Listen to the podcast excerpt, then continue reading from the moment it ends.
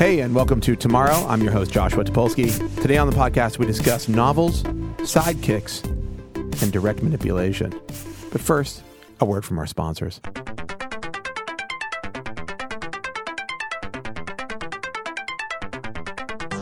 This episode of Tomorrow with Joshua Topolsky, which is who's me, uh, is brought to you by Wealthfront. Wealthfront is a low cost, automated investment service that makes it easy to invest your money the right way. It works 24 7. That's, by the way, in case you're wondering, it's 24 hours a day, seven days a week to manage your portfolio, keeping it diversified, customized to your risk profile, which for me would be very high risk, and optimizing its trading behavior to keep your tax bill low, all without ever charging commissions. Whether you've got millions or billions or you're just starting out, Wealthfront is the most sophisticated way to invest your money. To sign up and get your free personalized investment portfolio, go to wealthfront.com slash tomorrow. Are you a tech professional searching for a new company to share your tech skills with? I mean, or any skills?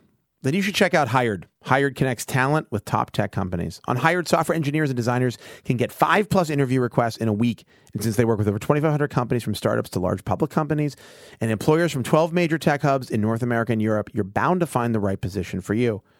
If you use our special link, hired.com slash tomorrow podcast to sign up, they'll double the bonus that you get when you accept a job. That's right. They'll double the $2,000 thank you bonus they normally give out when you sign up at hired.com slash tomorrow podcast. So that's $4,000 of sweet, sweet thank you money. If you're not looking for a job but know someone who is, you can refer them to Hired and get a $1,337 bonus when they accept a job too. So what are you waiting for? I mean, seriously, like what are you doing that's so important that you can't check out hired.com slash tomorrow podcast right now? The- The answer, by the way, to that question is nothing.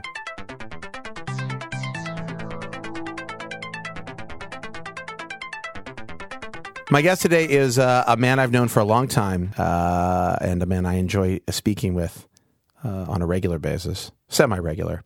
Uh, he is uh, an amazing designer, a fascinating talker, and uh, I like to think of him as a friend. My guest today is Matias Duarte. Mat- Matias, thank you for being here. Oh, thank you for having me, Josh. How much of that sounded right to you? Um, that- well, it's very, very sweet. Yeah, well, I'm very sweet. That's what everybody says about me. They're like, you know, one thing about Josh, he's a very sweet guy. Um, let me so let me intro you for people who don't know who you are.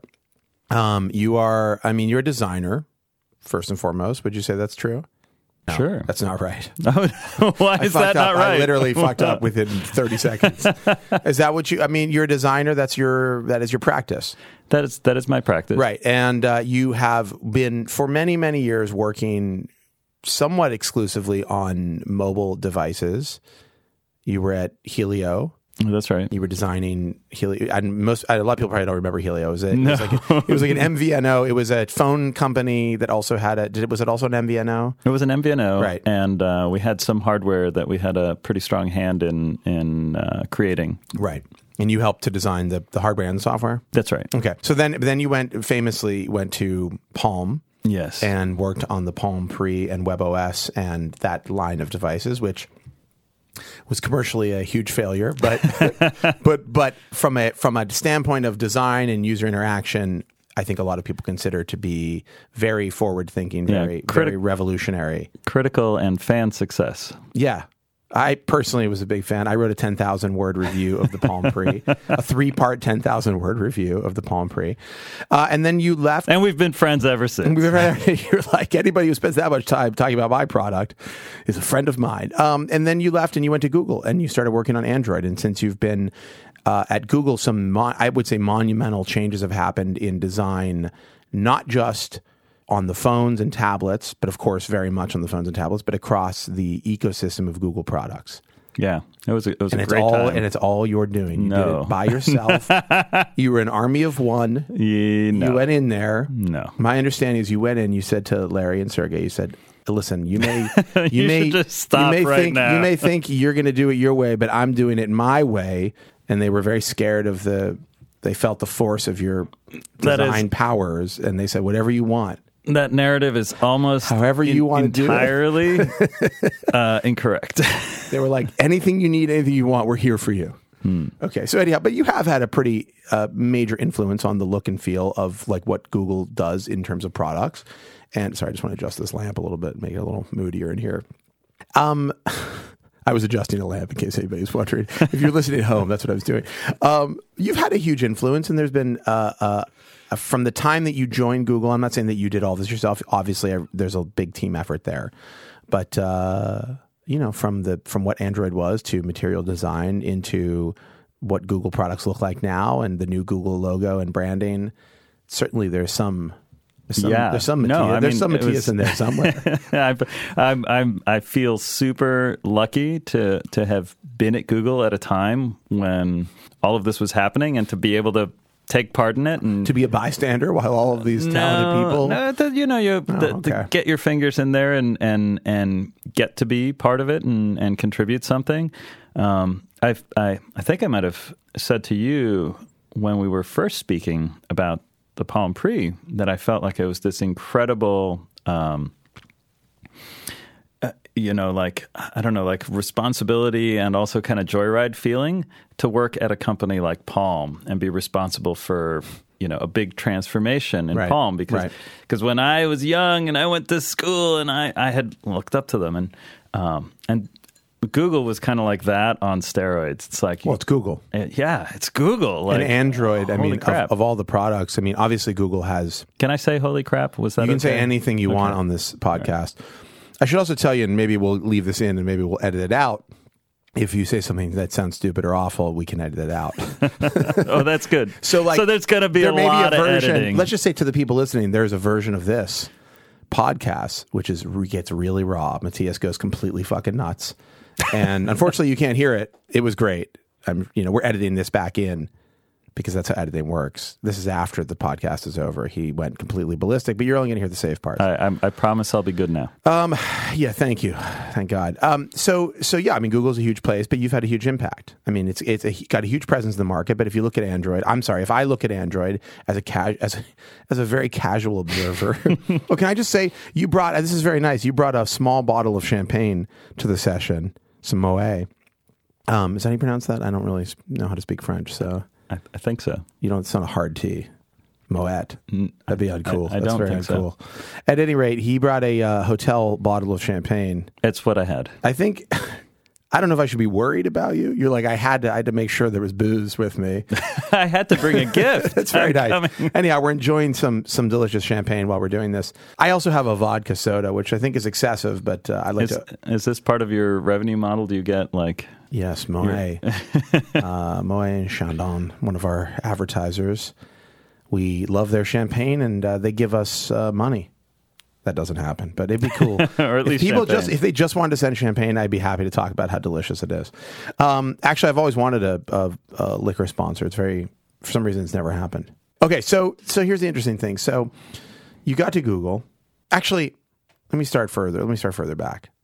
How did how did this start for you? Like how did you how did you end up as a person who I mean you have a very particular job. Your job is or at least has been you have to think about the way people use things and design interfaces for that for those use cases right which is a very particular type of design i mean you're obviously you can design many things Yeah. there's a look and a feel and interactions that are more vague than just like how people do things but a lot of your work has been how does a thing do a thing Yeah, well, this this whole field, industry, practice of making software, know, it's pretty new. It's only been around for a couple decades, and the idea that that you would focus on the experience, crafting the experience of, of how you interact things, what do things look like, how do they move, how do they make you feel, how many steps is it going to take, all these factors together. That's also a pretty new practice.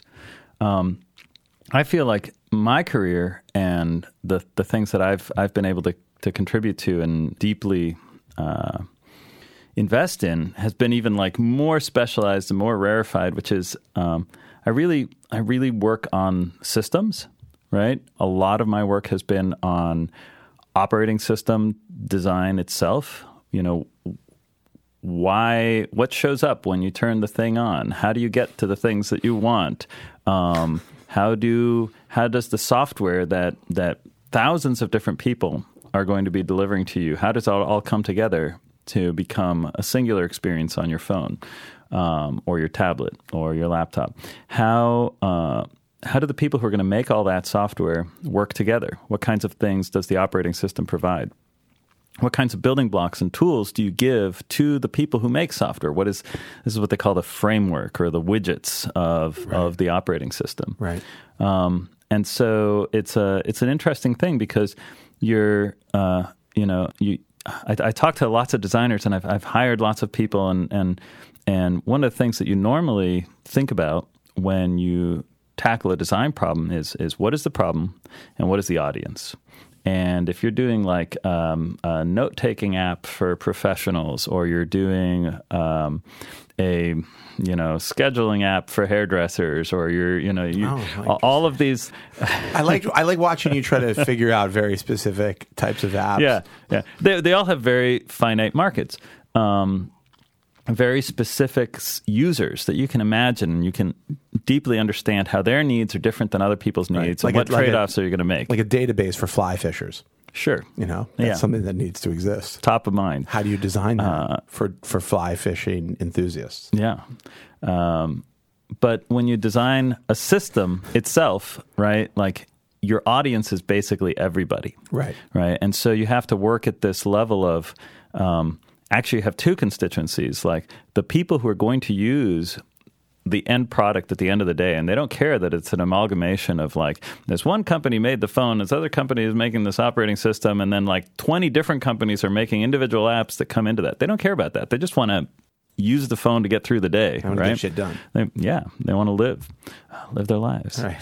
Be free. Yeah. be free of annoyances and complications. Um, so you have to you have to serve them but then you also have to actually serve the people who are trying to make apps, right? Uh, so it it requires you to think about these problems in a different way and to think about systems and to have a very um, kind of rigorous systemic approach to things. I like to think of uh, of myself um, and my team and the types of things that we contribute as making tools or infrastructure. Right? It's like I'm not going to write a book right? Right. Um, I'm not going to write the great American novel, but maybe I'm going you to. You know, don't don't uh, undersell your yeah. talents. No, no, no. I, I think I could see you doing the great I, American novel. I'm, a lone designer. I'm, I'm struggling with uh, the you know. I'm comfortable. Know, with the the acknowledgement that I will never write. The you don't think American you're going to write the Great American? I am. I am confident. What about that. the setup though? A guy, a lone designer in the belly of a huge company uh, and really, it's a parable. It's really about like the American condition. Yeah. The uh, sounds like state. Pinocchio. It's like a post 9-11 yeah. American conditions. Okay, I'll read that. Can we design our way out of away from terror? Are you getting up to leave? That's what it looked like you're doing. You're like, I'm, I'm, I'm getting another drink right yeah, now. Yeah, you really should. Um, yeah. So okay, so you design you, but you design. You're essentially saying that you design. Um, no, I, I, make the paper, the hammer, right? Yes, the paper. Design the. yeah, because normally when people write a novel, they pick up a hammer. Okay, do I don't know what you your writing process do you is make like. The typewriter. You, you, you, have run. Yeah, you know, publications. yeah, hammer, editorial rooms. Most, most web publications use hammers. hammers. Are you not aware? It's a secret. I know. I didn't know that. That's the difference between us. You know, you're thinking about this system of you know interaction. I'm with the I'm with the hammers, the yeah. people with the hammers, yeah, banging out great content. Yeah, everything Anyhow, everything looks like a nail. That's right. Everything looks like a nail to my people, um, to to the people that I associate with. Um, so the people you hammer. We're hammer hammering types of people. Okay, fine. So you make the paper. Do you make the type? You maybe say you make the typewriter. Maybe we make the typewriter. Maybe we make. Um, you know, we work on on the publishing industry or the or the way that people distribute books or find books. The ink. Um, the ink. The ink. Yeah, sorry. I'm getting too wrapped up. I don't know. No, no, no, no, no. I would say the ink might be another thing that you do. Yeah. Okay, so how does so how does one arrive at the desire to make the the ink? Or the typewriter as opposed to i mean there are a lot of designers i know a lot of designers who are like very psyched about mm. making the thing like yeah. we made this app or we made this beautiful you know layout in a magazine what, what, are you laughing at no because I'm, uh, I'm gonna i'm gonna be honest i'm gonna answer this and it's a very selfish answer um, it's a desire for control So um, Wow, interesting. yeah, We so finally get to the core. so if what you makes you tick? if you think about if if I was going to write that great American novel and I wanted to control every aspect of the experience, and I decided, you know what, I I hate these portrait oriented books, or I hate the fact that Uh, I know, right? Books in the- por- portrait orientation the- is the worst. Well, you know, I want a nice landscape Oh, format because I'm going to fill it with photographs of. I don't know, desolate American landscapes. Wow. That seems like a landscape. I'm loving your I'm loving your great American novel. Very dark. you took it there. Very dark. Ah, yeah. At any rate, Um, control.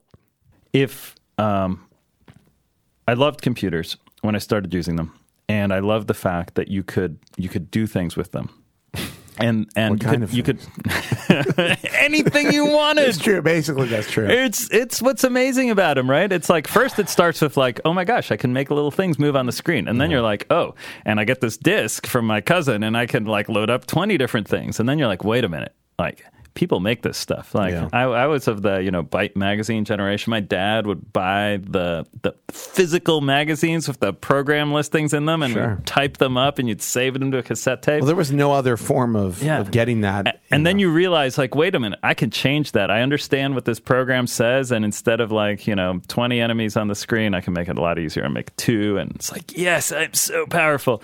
And then you start kind to of a like, cop out, though, isn't it? You're like, I made it, so it's only two Oh, enemies. okay. I beat All the game. Wow, check me yeah, out. Yeah, you're going to take it to the 12 year old who's learning how to program. Be like, hey, No, you it's true. Don't no, I had out. a. I I mean, I of course my experience with that was, I'm far less. Code never never made sense to me. I can just say like I tried, tried, and failed to make sense of like the abstraction of code. But I do remember with HyperCard. We were talking, about HyperCard the other night, were. but I remember with HyperCard, I would take like other people's HyperCard stacks and tweak parts Right. of them to like Right. do different things, and I was always like, "Oh wow!" Like Yeah. now it's a whole different experience. Of course, I was just kidding and that myself, and that but- felt amazing, and you felt powerful, Yeah. and and that is what the I would I would leave after I was done with the hypercard stack. I would rip my shirt off, leave my room, and just announce and just announce to whoever was available that I was that I was in control, that I had the power. Sort of like He Man. um, yeah. that's too much information. you like that visual? They- no, A twelve year old Josh ripping his shirt off.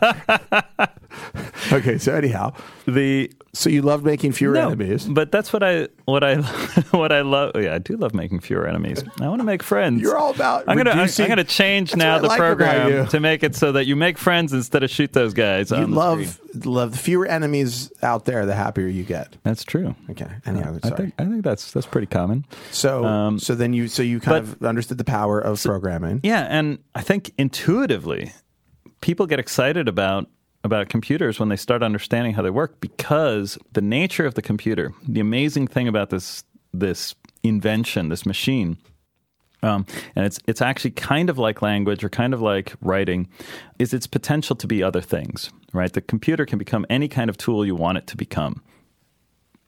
Oh my God, that is that is amazing. That's a super powerful thing and you start doing that. You get excited, you program, you you mess with things, Right, right. And then you realize actually, all the time that you're doing that, you are working within constraints.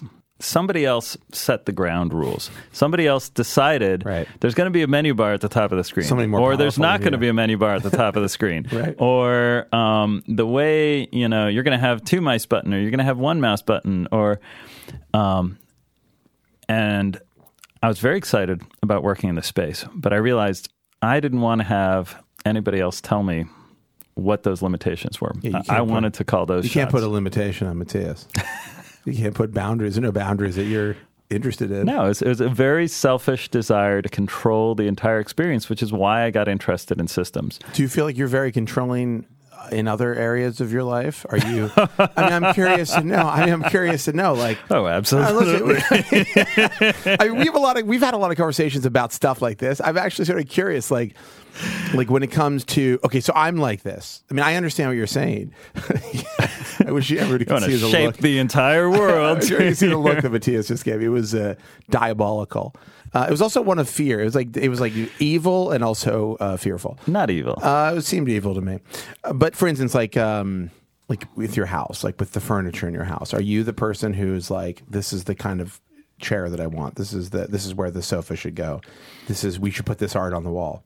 No, I've mellowed. Really? Yeah. Interesting. Yeah, no, I mean I have opinions and occasionally I'll want things do? I'll want things strongly, but you know, I've I've I've this is one of the things that that's very interesting as uh, you, you said at the beginning I was a designer.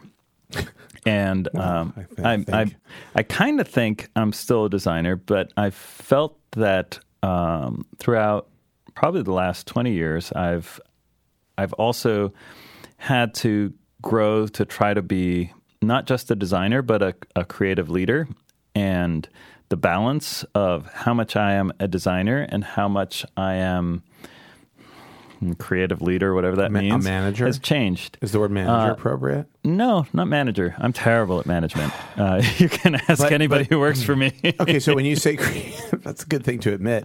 That's a. That's I think part, all. part, part of your success is knowing your weaknesses and finding other tools and people who can help you buttress your weaknesses. I do think at some point, um, people who are control freaks have to uh, acknowledge their the places where their control is not perfect. That's right. That's right. And also to take advantage of not having perfect control. Um, it's actually, I think, one of the secrets to succeeding um, in anything that's really hard is uh, operating at a higher level. Like you want to have enough mastery of That's good. Okay, what does that mean? Yeah, go ahead. It's like all right let's let's take a simple example of of you know designing an application right and there's a whole bunch of different components to it right there's the interaction design there's a visual design there's motion design um, and you could do all of those things yourself and you could gain mastery in all those fields um, or you could operate at this higher level where you're trying to where you're able to know enough about those fields to understand what you need to accomplish in each of those areas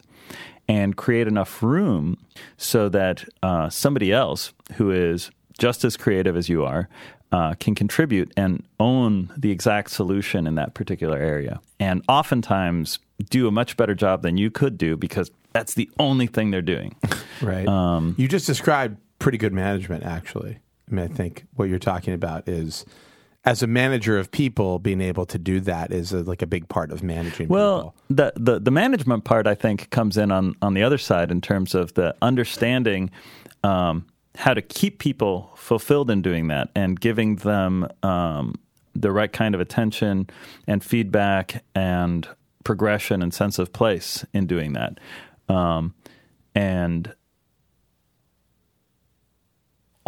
you know, in the same way that building an app requires a lot of different parts, managing a team requires a lot of different parts. It requires a sensitivity to understand how people are doing right now and, and what they're trying to get out of certain things. And and it's it's hard to do all of those things yourself as well. And so part of what I've uh, learned to do is in the same way that I've pulled back and delegated or created room for people to contribute to the product. Right, I've also learned to to pull back and, and create room and and get peop, uh, and and act frankly get help in in helping uh, having people uh, to contribute to the team and the process. Right. Right. Can I just say something that's completely unrelated to everything we just talked about? It's your show. I You think paused. can. You paused for a moment to think about something. You sort of stopped yourself in mid, mid sentence. You you went so still and quiet that for just a second, just like a millisecond, I was like, "Did something?" Like, did a is there has there been some kind of disturbance in the space time continuum? And has like has reality paused? Because it felt you were just you stopped on a dime. Magnus, do you know what I'm talking about? This happened, right? when he was talking, he paused. It was very disturbing. I just want to say that. what? Yeah, he did, right? It was like for a second I thought maybe you were having a seizure or something. right? in a very in a very like in a very sorry, I just want to say you Oh, can't really? hear you can't hear Magnus right now, but he's agreeing with me. It was a it was a I- moment I, I, honestly probably had to do some intense math. subconscious processing. Yeah, I, just a moment where I questioned the nature of reality. Just so you know. Okay. So okay, so Uh, listen. you should so have another drink. I'm I'm working on it. Um, so unfortunately, we're out of this very tiny bottle of champagne. It's I know. you've got a little bit left. I would have brought two if there were two in the microfridge. if only if only. Okay, so I want to switch gears a little bit. I mean, this is very interesting. But so uh, we actually what we didn't what, what we didn't uh, get to, and I'm just curious, is like you. So you decided that you did not want to be constrained by the system. You wanted to be Yeah, You I, to move I- I- up I a couldn't level. stand being constrained by the system. So when I found an opportunity where I could actually work um, on the bounds of the system itself, like I, I threw myself into that. And the first opportunity I had was working on the Sidekick uh, Yeah. for Danger, and that was the first time I worked with. Oh right, with I totally forgot. I Uh, totally didn't even mention Yeah. your involvement in the sidekick. That's okay. Nobody remembers the Sidekick. No, everybody remembers the sidekick. Anybody who, I think most people remember the sidekick. It is it is the uh, fate of most technology to be instantly forgotten. I actually, um, You have, is- you have to be a historian of technology to remember things that aren't in active use. I mean, the v- vast majority of people who who know who I am and what I do would have never seen this. But I did a pilot for a show on FX, a talk show, and I had a writer on as the guest, a guy named Josh Berriman, who's been on this podcast, and he and I asked him to bring something from his past, like from his technology past, that was meaning that had meaning to him. And what he brought was the sidekick. There was a sidekick that had like black and white, like comic or graffiti on it. Oh, yeah, yeah, you know what I'm yeah, talking about? yes, Sidekick yes, yes, Two, yes. maybe. Yeah, no, it was, a, it was a special edition of the Sidekick one. We did uh, Ah. a couple. We did one with uh, Juicy Couture and one with oh, You gosh, really, you really can't presaged the, era of Apple doing Hermes uh, watches. yeah. Juicy, Yeah, well, we kind of kind of juicy, uh, and anyhow, this was like a collaboration with some kind of. yeah, some graffiti artist or graffiti artist brand. I can't remember. Yeah. I'm so embarrassed. So he had one, and he brought it. He was like, "This is actually what happened." Was he? oh, I wish I had one of those. He what happened that was, pretty sweet. The reason why it was meaningful to him is that he'd thrown it in a fit of technological rage. Like something something had happened either like on the device. I can't remember this. He told this story, but either on the device or or that in his messaging with somebody he got angry and he chucked it across a room and like smashed it. But he kept the smashed device. But then like he had lost it in a move and I found one. I found that same model Uh-huh. and got it and we talked about it and and he ended up smashing it again on the show. And it was a great it was a great moment. But like you say that nobody you say that nobody remembers the sidekick. So, so remembering destroying the things that I've worked on is, Yeah. is the theme here. well, I'm just saying that you think you may think people don't remember the sidekick, but there, I think for a lot of people, and I do know a lot of people who had sidekicks, and it was a very meaningful. The sidekick was the proto smartphone, Yeah, for an Well, average there was, consumer. There was this this generation of of products that were doing this kind of thing. I think the Palm Treo, the BlackBerry, you know, and the Sidekick were all orbiting around this sphere of trying to uh, make that next leap in technology. Right, like there there had been a point where um, we'd already crossed a particular threshold that nobody was expecting, which was the threshold from you know desktop PC and shrink wrap software and everything to the web. Um, and and that had happened and that had kind of gotten mature and it wasn't really clear what was going to happen next. And there was this pressure that was building up around what would eventually become smartphones and, and mobile as we know it today smartphones and tablets and stuff. And there were lots of things that were abortively you know trying to go there but but hadn't Right. actually pulled like all the the, pieces together. The Samsung Blackjack. It was oh. like a, it was like their BlackBerry, but Yeah, it ran yeah, yeah, yeah. Windows, mm-hmm. Yeah. mobile. Oh, and and some of the some some of the more niche stuff is super interesting. There was like the there was a thing called the Moto, which looked like it had like a tongue. Do you remember that? What? That was like it was almost like a pager. It was supposed to be like really that, low was that- cost. was that the thing that AT and T did? I think so. Didn't and they, then they had a thing. I think it was called the like, Moto. It was like a sidekick. I, I have one of those. It was it was contemporary of the Sidekick, very similar to what the original concept for the Sidekick was.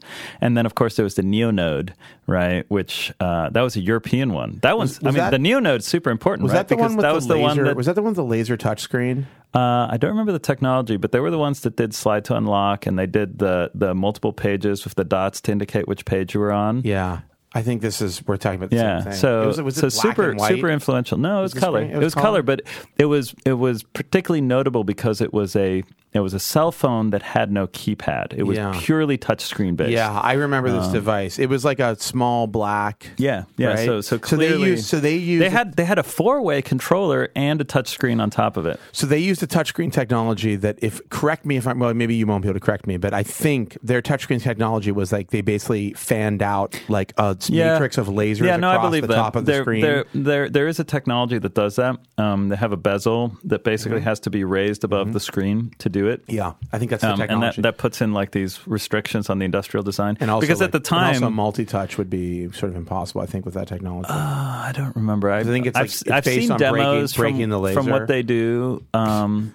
Sounds insane, but it's like true. from years ago, where they were like, "We've got mul- we've got multi touch now. We've got like they do brush recognition." All so this stuff. those guys, the people who did Neonode, Mm-hmm. they were like Swedish. It was European. I don't European, remember Danish. the details. They had a, I just this is like you just totally sparked a memory from like CES in 2009 or 8 or something. They showed me a demo of a device that was like if you can imagine it was like their next version of the Neonode Mm-hmm. and the the home screen of the device was all interlocking widgets like the way that Android has widgets Mm-hmm. obviously but it was like interlocking like these informational spaces and I was like I wrote about it for Engadget. I was like, "This is the fucking future! Like, this, This is is amazing." future. It was like you could scroll it, and it would have all of these different sort of like, "Here's your email, here's the time, here's the weather," and I was like, "Oh my god, this is the most amazing interface." It never, they never made the device. I think they mm-hmm. went out of business. Is what mm-hmm. happened because the iPhone happened. Yep. and then all bets were off basically. But there was an era where there was the idea of the smartphone Right, without the perfect execution of the smartphone. right, right. And that actually, actually is a good. You know what? We should take a break. I'm going to Okay. take a break. Does that mean more champagne? Yes, we're going to do an ad or two, and then we're going to come back because this actually leads perfectly into some stuff I want to talk about. Excellent.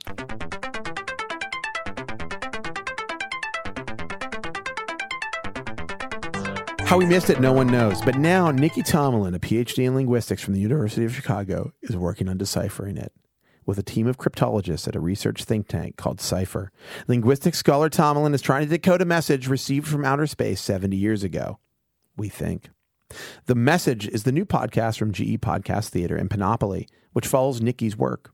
The new eight episode podcast series will blow your scientific mind. It will also blow your regular mind, just for the record. This new sci fi series will blur the lines between reality and fiction, just as the famous War of the Worlds radio broadcast did almost 80 years ago. Though, hopefully, no one will jump out of a window when they hear this broadcast. Through Nikki Tomlin's reports and interviews, we slowly learn more about what this mysterious message from outer space contains. Are we 70 years too late on deciphering the message? Why did the aliens reach out to us? Where am I? And who's the president? Don't miss out on any of these details. Subscribe to this new modern day War of the Worlds podcast from GE Podcast The and Panoply called The Message. You can do it on iTunes or your favorite podcast app. Again, that's The Message from GE Podcast Theater and Panoply. Subscribe today on iTunes or your favorite app. Uh, I'm going to let you in on a little secret. You're bad with money. You're bad at investing. Nobody should have ever let you get anywhere near money to invest. But luckily, there's a better way. Wealthfront.com is a better way. You can sign up in just minutes, and Wealthfront goes right to work, monitoring your portfolios round the clock and taking action as soon as opportunity arises. It's basically taking all of the responsibility of investing out of your hands. Because as I've just stated, you're a dangerous investor and you need help, serious professional help, the kind that only Wealthfront.com can provide. With Wealthfront, you pay less than $5 a month to invest a $30,000 account, and you don't have to have much to get started either. You know, you can open an account with as little as 500 bucks. So even if you've squandered most of the money that you had in your poor, uh, haphazard investment tactics, you can still uh, get going with Wealthfront. Tens of thousands of people across the country have signed up already. In fact, Wealthfront manages over $2.6 billion in client assets, and has grown over 20 times in the past two years. Go to wealthfront.com slash tomorrow to see your free personalized investment portfolio. You'll see the customized allocation they recommend for your profile. And just for tomorrow listeners, if you sign up to invest, Wealthfront will manage your first 15 grand entirely free of charge for life. That means in addition to never paying commissions or any hidden fees, you also won't pay any management fees to have that first $15,000 invested. Claim your offer today at wealthfront.com slash tomorrow. For compliance purposes, I have to tell you that Wealthfront Incorporated is an SEC registered investment advisor. Brokerage services are offered through Wealthfront Brokerage Corporation, member FINRA and SIPC. This is not a solicitation to buy or sell securities. Investing in securities involves risk, and there is the possibility of losing money. Past performance is no guarantee of future results. Please visit wealthfront.com to read their full disclosure.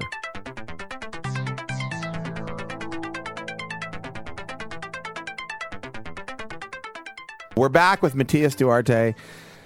And got a lot of stuff to talk about. We got to cover a lot of ground here. Okay, so we were go, talking about quick. we were talking about um, the evolution of the smartphone. Yes. I'm going to go through a bunch of things really quickly. Okay. I'm going to try to. So the evolution of the smartphone. I don't believe um, you. Uh, yeah, I know. I think we're going to get stuck. But there was a point where you went from these sort of um, immature ideas about how we would interact with a more mobile uh, computer to a much more mature concept, which Apple really, I think we can say, is the the central instigator in a new model for interaction, which is touchscreen, multi-touch, so multiple fingers on a capacitive touchscreen interacting with in a very physical way with very digital things. Like we have traditionally had layers of abstraction between us and the thing. Like when you use a computer, you have a keyboard, a mouse. Those are representation. Those represent help you to represent things that are happening on the screen, like or, or manipulate things that are happening on screen. But like when you move the mouse, you're not moving the screen. You're moving something that moves the screen for you. It's a tool, very much a tool, right? When you use the keyboard, you're not typing on the screen. You're not putting the letters on by hand. You're Yeah. putting them on Well, by it's- hand in this thing, and then it goes up on the screen. What, what we what we talk about is the distinction between direct manipulation and indirect manipulation. That's that's a Direct manipulation, my favorite style of manipulation. and well, direct manipulation is better because that's what your brain is wired for. Uh, indirect uh, hold on. I- I'm manipulation gonna- I'm gonna- works. I'm gonna challenge you on that a little bit. similar enough to what your brain is wired for. I'm going to challenge you on direct manipulation being like, I mean, it sounds like you're saying that's a, a preferable environment yes. than indirect manipulation. well, it depends what you're optimizing for. Well, this actually is perfectly laced into what I wanted to bring up. So, Okay. so you've been working on smartphones for a long time. Like, let's just say, you know, Sidekick, uh, Helio. That was Helio. There's no S on the end, right? No. Okay. Uh, it's just like it's been so long. Uh, but when you get into the Palm, obviously the the the the Palm is the Palm Pre and WebOS is very much in the world of direct manipulation, and in fact, like playing into this idea that um, within direct manipulation, we will need to l- sort of learn.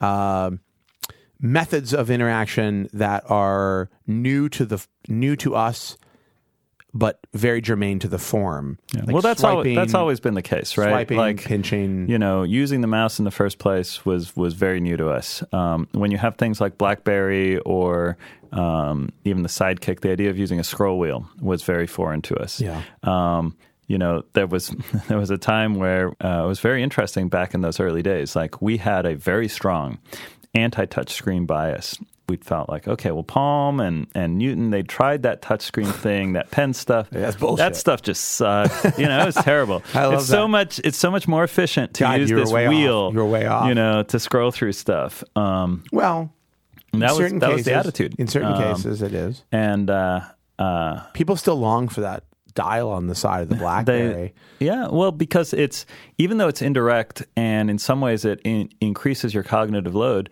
When you have become proficient at it, right? In in in certain ways, it can be more efficient, right? Right. Um, and that's a trade off you're constantly making. Right, it's like, do you optimize for steep learning curve efficiency, or do you optimize for low learning curve, low stress, low cognitive load, et cetera, right? Right. But so so this gets me to my to my thinking and my point about this. We've gotten to a point where smartphones are are very evolved. I mean, I think they're very mature in terms of their they feel mature in terms of what we can do with them now. Yep. We've learned the direct manipulation. We we pick up on the cues for the most part. Yeah. I mean, I, I do want to make the point that I think um, we take for granted that we would have converged on these models that we've converged today. These, you know, capacitive touchscreen technology with this type of direct manipulation. That's not necessarily the case, right? Technology constantly um, settles on particular configurations that are not necessarily the optimal configurations, but once they reach a critical mass, Right. They they, become a local maxima, yeah. right? And then it's very hard to move away from them. Well, but- uh, but that's so in a real way, I mean, we're very lucky that Apple was able to procure the the the the technology to do the capacitive touchscreen stuff and push that in the way that they did to get this type of very accessible direct manipulation um, out there at the time that they did. Because it's just as credible that there would have been uh, another world that would have been much more like the Palm or the BlackBerry world, but you know, with high resolution, fast screens, and the animations and everything, but which would have had a higher barrier of accessibility. Would not have had that that moment of like, oh, here's my three year old on the tablet swiping through things and, Right. and able to to Okay. manipulate things the I way totally- they manipulate the real world. I totally agree with you, but I will. This is where I'm getting to, which is sometimes when I'm using my phone, I feel like I want to scream, and and and like I'm like. not sure how you got there from. Well, I'm here, going to tell you. I'm going to tell you. I see something amazing on the phone, and it makes me want to scream. No, I'm. I feel like doing things that are complex. We've actually gone backwards in some Oh, ways. Like sure. the, the the indirect manipulation, like what is available to me when I'm on a laptop, for Mm-hmm. Sure, sure, instance. sure, like sure. the combination of the trackpad with its multiple Oh, yeah. gestures. Well, I mean, that's that and whole the myth. Keyboard with, I mean, with, you're, with you're my- talking about that whole myth of like, oh my god, tablets, they're going to kill PCs, Yeah. and people are going to stop buying PCs. I know, but if anything, is- tablets have made me feel like I need a, a regular computer more. When I use a tablet, I feel like this is how I actually physically feel when I'm using a tablet or a, or a smartphone to do something that is even a little bit complex.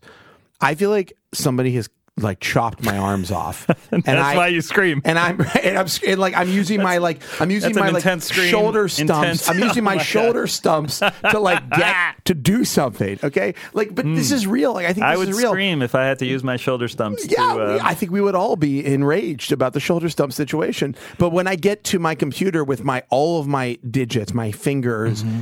and like a f- big view of things, like multiple things on screen at once, Mm-hmm. like I feel like I can, I can do more faster, Mm-hmm. more efficiently, um, and more naturally than I can do it on.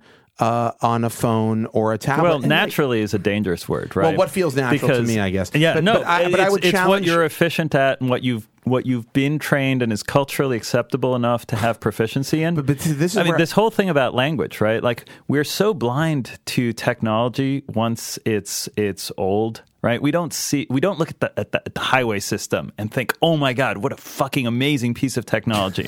right? We don't look at the alphabet and say, "Like, holy fucking I do. No, I do shit. sometimes. I'm like, look is- at these letters. because yeah, no, seriously, like this this idea of being able to type on a keyboard and turn that into symbols, which correspond to words, which correspond to ideas, right? You've invested a lot in learning how to write and learning language and learning how to articulate ideas through language. And then you've invested more in like learning how to use your digits to type on to peck on this little keyboard, right? To, so- to do that, right? okay. And yet it's worth it because you are so efficient and Yeah. and proficient Yeah. at at getting ideas across, right? Well, how much? I mean, how much faster is it to? Okay, so I use a uh, helper app on my computer called Alfred. okay. Alfred can be triggered with a um, two-stroke key command, and it brings up a window that lets you. It's a search box essentially, Uh-huh. and from from that search box, you can search for applications. Like Spotlight. for uh yeah it is it's like you can search for applications you can do a google search you can do essentially a, a, a kind of very dumbed down command line i can find something almost instantaneously to do the same thing on a phone or a tablet is in any way is like is like pulling teeth. I mean, it's just mm-hmm. not as efficient. It really isn't. Mm-hmm. And like I assume that there are people who are like, "Oh, this is my platform and I can just like rock this thing." But I see the interactions we've created for tablets and smartphones, and I see the openness of laptops and desktops and like the OS which is like boundless or like as limited as you want it to be. And so essentially, I could create a layer for that OS that is I mean, I think super there's, limited. I think there's two things that are happening at the same time. One is what are the capabilities of the OS, and the the OSs that you have on the desktops do tend to be more ambitious and more open. Um, and less restrictive. And then you have those limitations that are imposed by the form factors and the desire to make things more manipulable. And and they're both happening at the same time, but they're actually independent. Um, but I think I, th- I find this topic absolutely fascinating because um, one of the things that Andy Andy Rubin said to me early on when um, he was he was talking to me about Android, he was describing like what he was doing. It's like, what am I up to now? And and he asked me this, This is question. why- when you're at, at Palm. Uh, no, I think this was before I was at Palm. Uh, this might have been uh, I might have been at Helio or going to Helio. I don't remember the exact time. Just think you were but it was, it was very early on. on. I, I don't think Android was was announced. Um, And he posed this question to me, which at, at the time I could not appreciate. And he asked me this question, um, which was, What's the perfect uh, mobile device? I was like, Oh, oh, that's exciting. Let me tell you the the perfect mobile device. And, and he's like, no, no, really, what's the perfect mobile device for everybody? I was like, uh, why is that a different question? Um, and at the time, I couldn't appreciate it. But in retrospect, I, I've I've grown to really appreciate what he was getting at.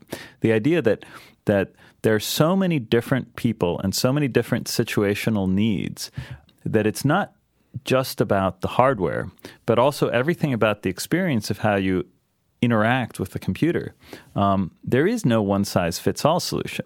You know, I had I had grown Don't up. tell Apple that. Well, really? Well, I mean, They, I mean, they do have well. They're two doing- sizes of phone. They have several sizes, but, I the, but the solution is the same, and, and it I- seems to be I- doing very I- well for I them. actually, I- I, mean, Android can take lots of different I, forms. I can't. I can't see a stronger admission of the reality that different people have different needs than the fact that there are two iPhone sizes, and that was Yeah, but that the was the sizes are- blindness that's- that that's I like- had brought to the problem myself. I had grown don't up. you think size is a negligible? I had grown up in a environment where this whole practice of designing software and understanding usability and interaction was was nascent, um, and part of it was delivered through you know actual education and science and backed by things, but part of it uh, was was received authority, right? And during that period of time, there were a few icons of how to do things right, and and Apple had uh, for a long time been one of those icons. And I just, you know, I had internalized that and I just assumed, well, of course, there is one right solution for everybody. right. And, uh, and even at that time, you know, I just assumed that. Um, now I realize like that's just so not the case. And, and I think Andy was really onto something with that. And, and we can talk about all the ways that, that maybe, um, the Android ecosystem or the Android platform as a platform, you know, hasn't lived up to that or has created other problems that counteract that. But I think that's a really important insight when you think about like the problem of computing, the problem of like, uh, you know, we all call ourselves. It's, it's like you don't want to call yourself a rocket scientist. Like we- we're not computer scientists, but if you think about Aren't you computer computer science problems, I mean, technically, I yes, mean, I, certainly have a at least degree people in who computer work, science. Okay, certainly people Um, who work for you are computer scientists. Yes, no. Uh, uh, uh, according to a, a, a university, I, I should be, um, but um, you know, don't look at my test scores too closely. Um, or, Wow. Or the yeah, or the or the programs You're I wrote the night very- before. You have to turn good. them in. You're not very good. Uh, I get it. Well, you know, we could talk about education too. That's a that's a whole we different got to blow up. We got to blow up the education system. But in the, in um, the world. but it is a real serious problem to be considered when you think about computing. You have to think about the human interface side of computing. And when you think about the human interface side of computing, not just like, okay, how are we going to um, uh, deal with certain computational limitations or how are we going to advance technologies around you know storage or communication or whatever how are we going to you know advance the state of certain classes of algorithms or, or certain ways for for people to write software like there's all these very valid fields for computer science, right? And this is why people write languages and why they create new things like databases and why, you know, things like, Like a- like a encryption, database for you know, are, are, yeah, are, are created, right? There's all these meaty problems in computer science. But one of the one of the meaty, very serious problems of computer science is how to make this tool, this thing that can become any other tool, right? And it used to be that it was just a tool to process information. So it's like the computer is an information processing tool that can transmute itself into any conceivable information processing tool. That's a heavy concept. Wow. But now, with the inner Seems limited all by- the yeah. interfaces that we're giving to computers to operate on the real world, right, through robotics and 3D printing, and you know, just the the incredible array of sensors that we have out there. VR. All right, basically, you know, a computer has the potential to be a tool that can become any tool, Right. which is even heavier as a as a concept. Yeah. But one of the one of the problems in that sphere is the question of how do people actually interface it. Um, right. And I'm saying we've gone backwards in some way. In in some in many ways we I mean, have. we, we, we've we've reduced our. I'm not saying this is a bad thing. I'm saying it's a thing. You know, we have decided certain things work. Like pinch to zoom is a really good example to me. When I mm-hmm. think about pinch to zoom, amazing idea, totally natural, makes total sense. Like it just feels right. Except most people, I feel like most people are walking around using their phone with one hand. Right. And when pinch to zoom and one hand get together, it's a fucking disaster. It is a fucking disaster.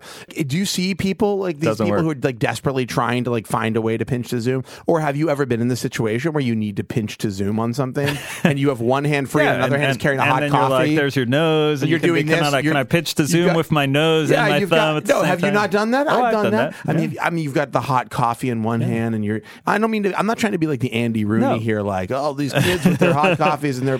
But The- it- but that is a place where we think we made a leap. But that's a that's a perfect example of the idea that there is not one solution for all contexts for all people and that it makes sense. In in every other domain in every other tool we have gradients multiple ways to do things. We offer a set of things Right. right, Um, you can you know we were talking about paper and, and brushes and ink and everything uh, earlier. You know you can you can you can get a watercolor set for your kids and they can do pretty good stuff with it right? Um, but if you're going to do like some serious painting or some serious watercoloring you're going to invest in better paper and better brushes and you're going to be able to do different things that um, your kids can't take advantage of because it's going to take more training and investment on your part Right. right so I've I've grown to believe that that there is not a one size fits all solution, but at the same time, I've also grown to believe that um, you need to try to make um, as much of a consistent underlying universal foundation for all of your solutions. So it's not like, um, uh, unfortunately, because software doesn't impose any rules on you today rather than having kind of a scaffolding type world where you can you can learn how to use a pencil which might teach you some skills which eventually apply to using oil paints later on if you're gonna you're gonna paint the great American novel Yes. uh, Okay, to really not- stress I don't think this that's how it works, this metaphor okay. um, um, with software Yeah. right because it can do anything it could be the case that you learn one tool and the next level, the more proficient tool, it's like all of a sudden now gravity's upside down, right? Nothing carries forward, right? There is no underlying consistent firmament. And that stresses out your brain. Your brain's not built for like you walk into the next room next over and the laws of physics are inverted, right? Your brain is built for I'll speak for yourself. That to me of, is not anything new. That's just another day at the office. Okay, so you, what you're saying is we have created more options, and that is a problem for the human brain, for the pathetic human brain, which can do very little. Oh, For the for the why 10, you got to put words in my mouth? the ten like percent. I mean, I feel like what you're saying is, and I quote, "People are awful, and they're and they have tiny brains." I think a, I think you can attribute that to Matias I think Duarte. I think we're awful to people. oh, that's and good. And we spend way to spend it. um, we spend too much time uh, putting their brains through exercises that if we had a little bit of consideration and respect for them, we wouldn't. you think in interface design we do that? Yeah, all the time. I think in platform design we do that too. I think I think that's one of the biggest um, one of the biggest things uh, that we don't talk about is the impact and the effect that all of the types of works that we do have on people's lives um, in the way that um, so across the street from my hotel they're building a new building i look at that building and i think of all the regulations that are in place, all the the the unions and their rules and the architects and their codes of conduct and the structural engineers and their best practices and engineering tolerances and the building permits and the regulations that are all there to make the experience of people in that building not just safe but healthy Right. right it's like it's not just good enough amount of that the windows, building amount of doors. doesn't crush you as soon as you walk into it, right? Like people, people the demand collapsing walls. Why better, do we do that? right? Yeah. But if but if the building is mediating your experience of being in physical space and how you live in the physical space, why is it that all of our experiences in our digital space are such a complete crapshoot, right? There's so many things that we know about how our software can manipulate people or can impose, um, you know, demands upon their attention or create stress.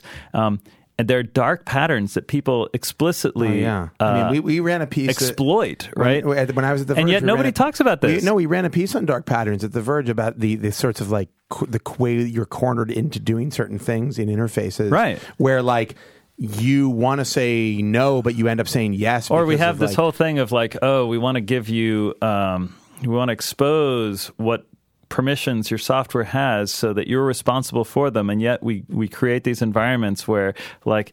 Everybody is using every art of persuasion that's known to human society for forever to be just like, well, just click that button. It'll be okay. They're going to ask you to click this button. Don't be scared. It's really important that you click this button, you know, um, and have a cocktail. Uh, why don't we talk and consider our responsibility I don't know to people in these why ways? Why You're- aren't these you're a- things you're regulated? a vice president at? Google. Uh, why aren't we talking more about it? Well, I'm trying to start conversations the- about them. the I am session- in fact. where's the session at Google I/O about dark patterns? Hmm. Does it exist? No, Have perhaps I, it have I should. backed you into a corner? Um, well, have I backed you into a dark Oh, I'm, corner? I'm supposed to show things, right? I'm I'm uh, Yeah, yeah, I'm yeah. here in New York because we're having this conference where we're getting designers together to have conversations you about talk- do you talk- designery stuff. do you talk about dark patterns? Um, and one of the things that that that I am going to encourage the uh, the the people there to talk about is these questions of what are our ethical and code of conduct responsibilities, and what are the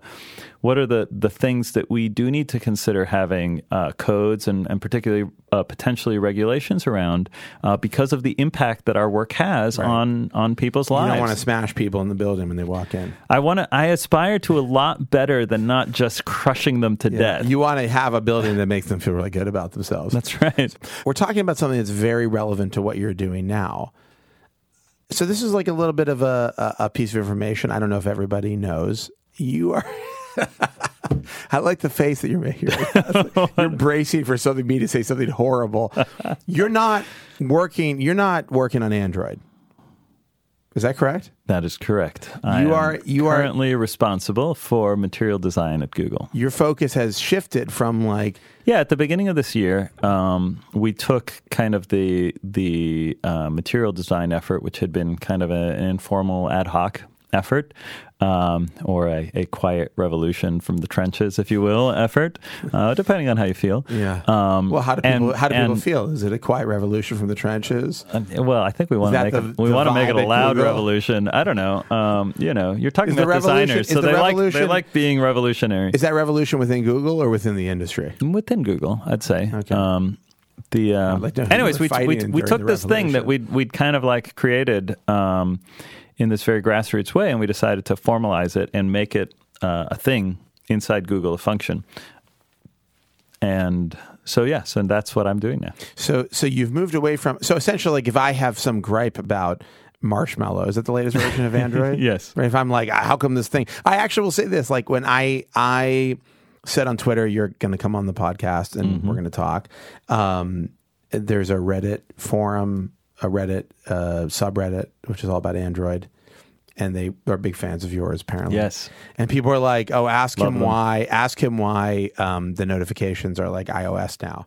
Like, if I ha- if I was gonna, can I ask you that question? Sure. Can I? Okay, why are the notifications like iOS? Um, why instead of like being discreet, little like, hey, here's a thing if you want to look at Mm-hmm. this it, check was it out. this was a design that we started uh, trying to implement in Android um, back uh, last release, and it's gotten a little bit better this release.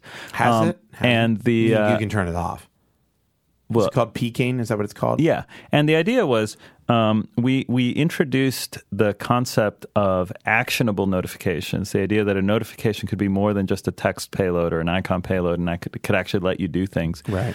Mm, a couple of releases ago now. Wow, I've, I think I've like, actually that's even like four, like Android four or something. Right.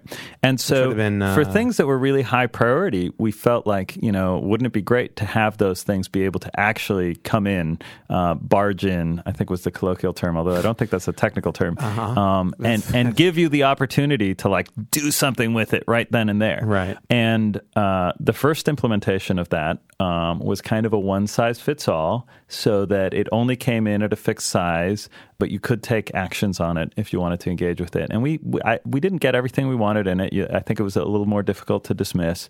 Um, and uh, It also is Oh, it is a one size fits all covers the top. Yeah, it covers your- it yeah. covers a little bit of the UI. I think in, in, in Marshmallow, um, one of the things that we had wanted to do initially, the ability to tuck it away or dismiss it immediately if you don't want it to cover any of the UI. Right, but we added that crazy? that in there. but, but but but you can also turn it off, right? Uh, you can turn it off, but that's not the point. Nobody like real people don't fiddle with their settings, right? Yeah, but real This people, but real people also hate when things cover the, pl- the place they're trying to touch.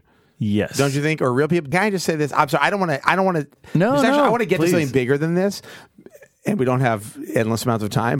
There is some real mistake when you ask me to take action on every single notification that comes into my phone because I actually will say this on Android. I think notifications to me are much more the interface of the actual OS than like the home screen or the app page, whatever kind of like these like intermediary general states that you end up in. Mm. So notifications You're, a are- very reactive user. well, notifications are very they're extremely useful in Android because of the functionality that you gave to them. Mm-hmm. But they're also and they're and they're and they they they group in the right way, they stack in the right way, they are like collapsible in the So right look, way. Except like except like I don't want them to impede my use in Sure. the middle of Sure. something else, right? Sure. Like so to me that feels like an aggressive So an aggressive user It, it was decision. So this is one of the things. You know what I was talking about local maxima earlier. I don't know if people know what I mean, but but by local maxima, local maxima is the idea that that um, sometimes to get to a better place, you have to step away from a place that's pretty good, and stuff gets a little bit worse on the way to the new place. Sure, it's like you got to you know you got to um, uh, break a you got to break some eggs, make an omelet. Kind of like that. Now now, um, I mean, I think you're also talking about that that model damage. Sometimes that model only sometimes makes there's collateral damage, like some people get killed.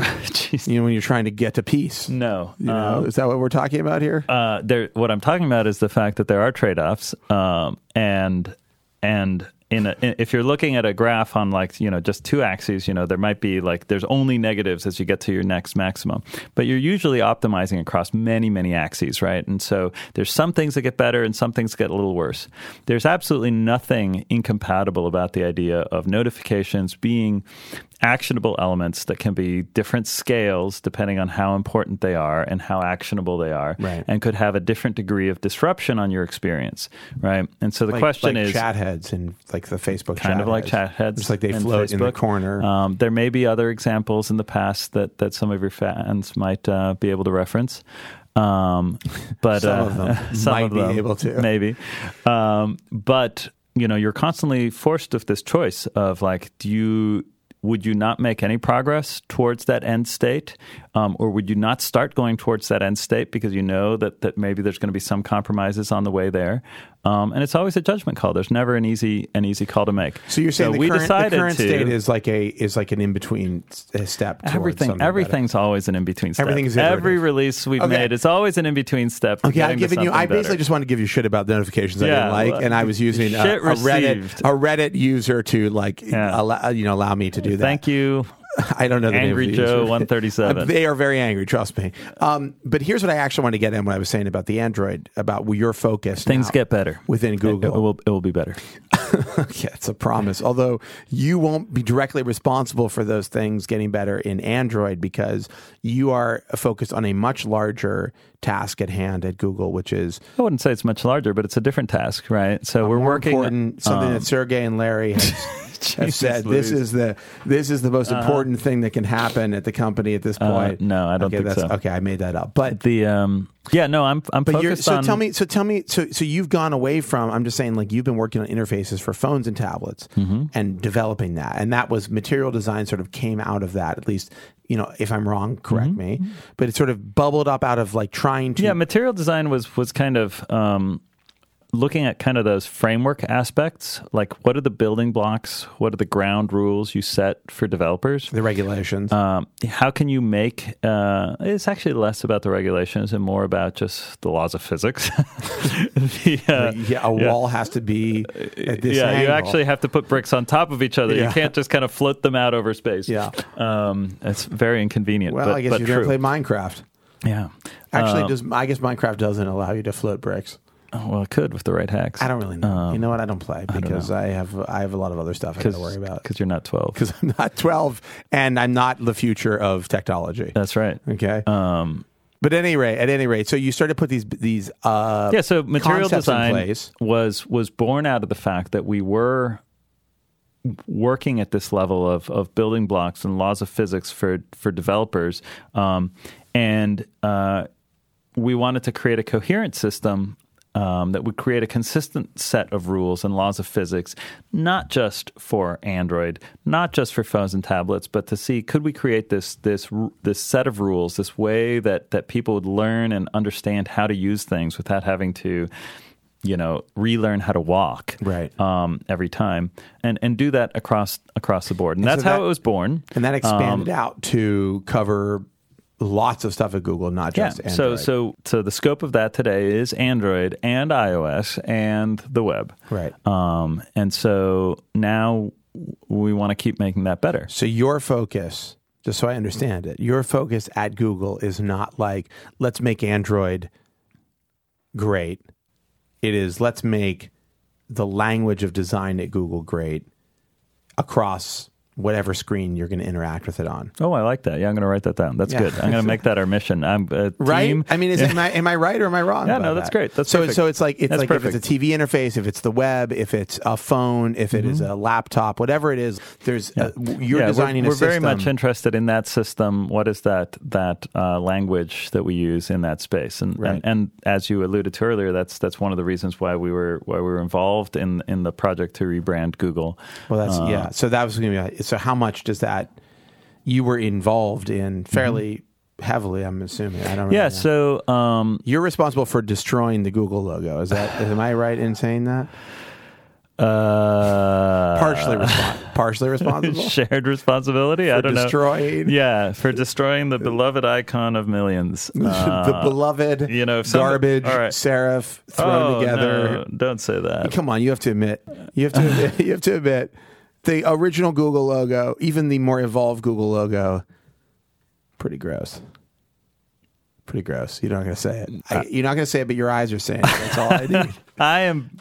You know what? I think this is a great place. I think this is a no, great place. this is not a it. great place. You're a terrible person, Josh? Topolsky. Oh my god! How dare you? Try, trying to make me say something no, no, I'm not. embarrassing. I'm no, not. But you, the- but you were involved in the rebranding of, of we- Google. we- I was yes, we were involved in the rebrand. you decided to put that um the one uh the the e the slanted the E. slant the slant and No, the e at an angle. um, that although- was your personal no, decision. No, although um, I was I was involved in that discussion. It was a fun discussion to have because it was actually a uh, um, a whole sense of like had we pushed the logo type um, in particular because when we think about the new Google brand system, the logo, we think it's really interesting because it has multiple parts. It has an icon, it has a logo type, and it has these animated dots, and they they're all the logo. They're all part of the brand system, um, and that's pretty pretty interesting and exciting.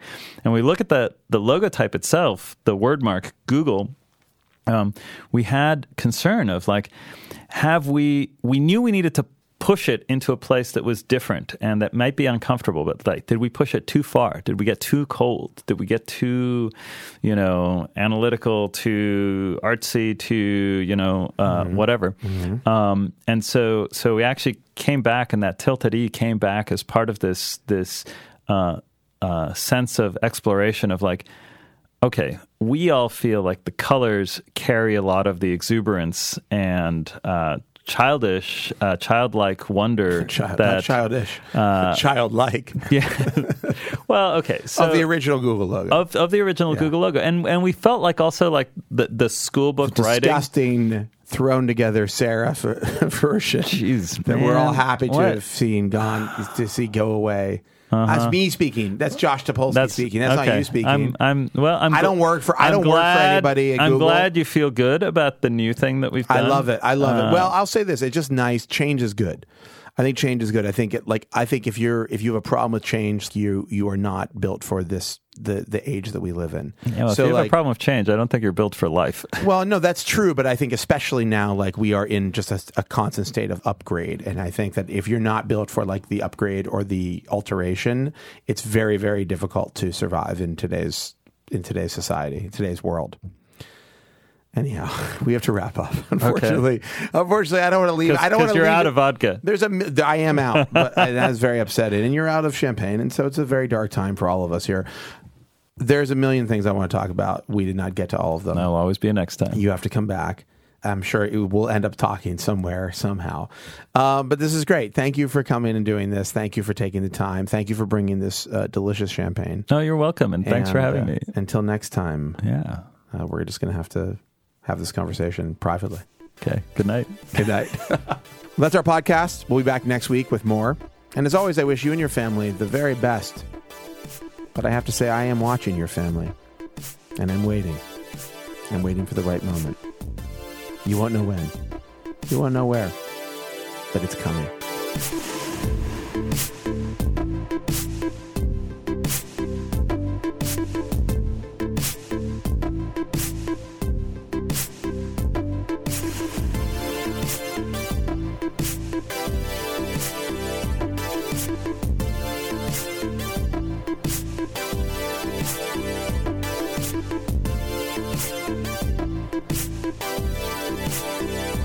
Razors, of course. Of the famous razor blade. It, who would do that? Also, who's eating apples so like hard they like don't even notice the razor blade? Like, you know.